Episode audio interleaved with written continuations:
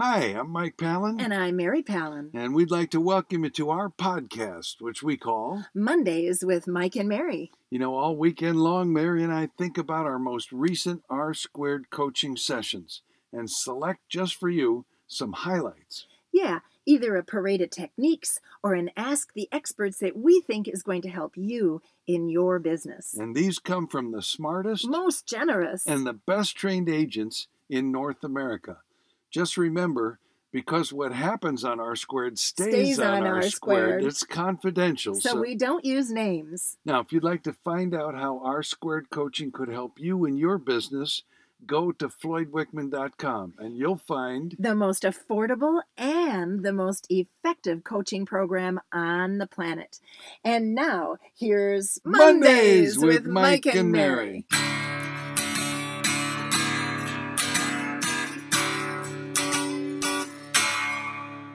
Well, we just did a webinar, We did. yes, on how to get the signature now. I know. And a lot of it was about the buy sell analysis because that's the number one hesitation that we're dealing with these days. We right? want to buy one first, then, and there's nothing to look at. There's no, no way we're putting ours on the market because it'll sell quick. And we talked about a couple of different services that have uh, bridge loans. Yep, seller's edge and knock. Well, there's a third that came up. Oh, good. And by the way, uh, we got a report on the webinar from someone who attended Okay. who said that we were funny. Well, everyone has their own unique perspective on things like that. Funny how? Ha! Like I'm a clown? funny Funny oh, no. Good fellas. Here we go. All right. So this was a local bank, not a big box bank, Oh. a local bank All right. that does what I call umbrella loans. All right. So they do a loan for the first mortgage on the seller's house and on the one they want to buy. Okay. And it's interest only for 16 months. Oh, that's really cool. Yeah. Yeah.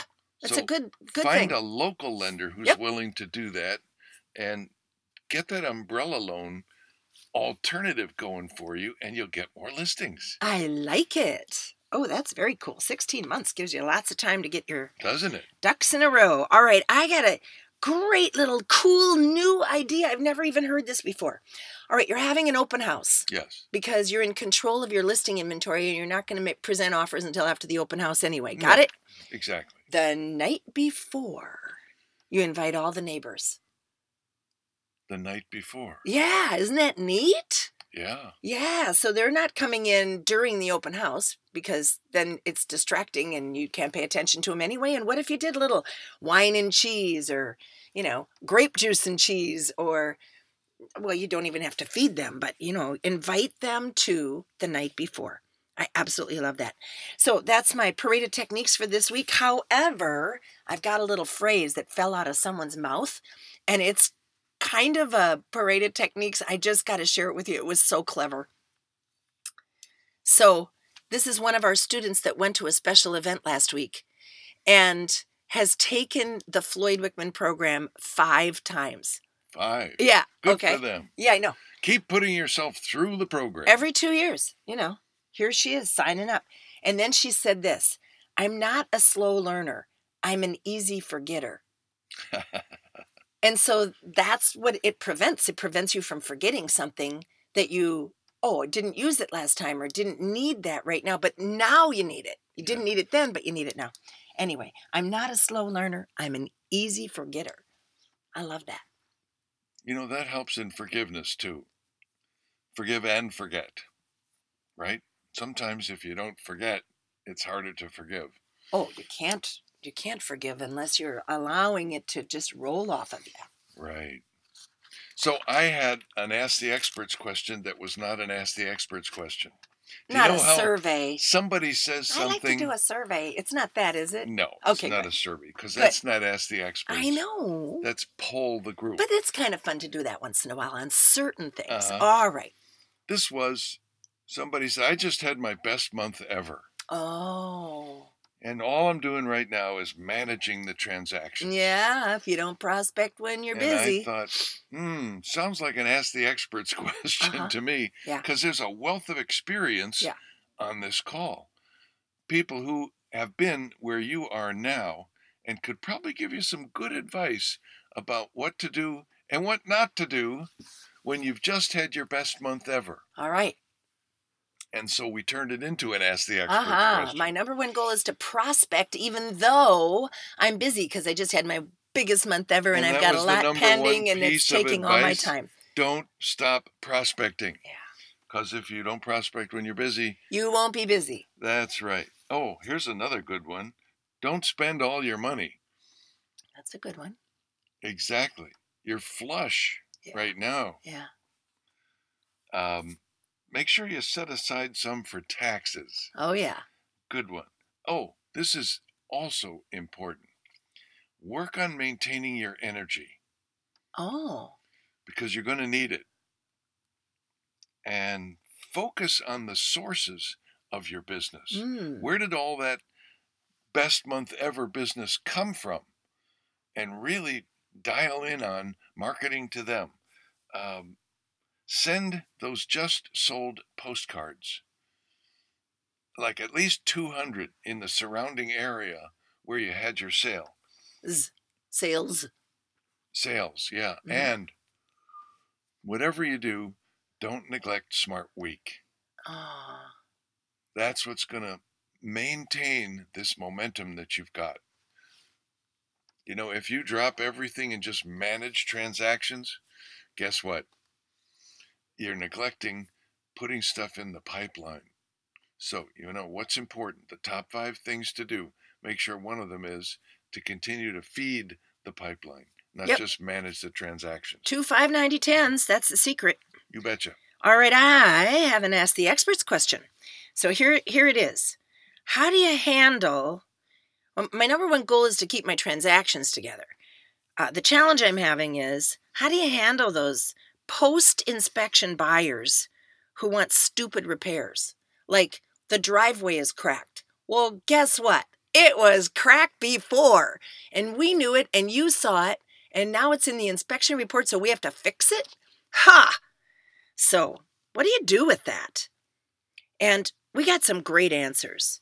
Like when you have multiple offers, you figure out what is the best offer, not the highest, because this is what happens. That might that offer might have been the highest offer, you take it, and then they want 432 repairs, and now it's not the highest offer anymore because you just spent all the money. You would have been better off taking the guy who said, We won't ask the seller for any repairs or we won't do an inspection, or we won't ask the seller for repairs that are not essential operational costs, etc. Um, so make sure you're looking for the best offer, not just the highest. And if um, when you're presenting multiple offers, look for offer number two and offer number three. And communicate with those agents that if something goes wrong, would it be okay if I stayed in touch with you? You know, would you let your buyers know that they're in the second position if something happens, our, our buyer inspection is umpty ump date. Shorten your inspection time. In some markets, it's Mm. common to have a two week inspection time. Well, what if it was five days? What if it was three days? If you're going to lose them, what does Floyd say? Lose them hmm. on Monday instead of on Friday. All right. How about this one?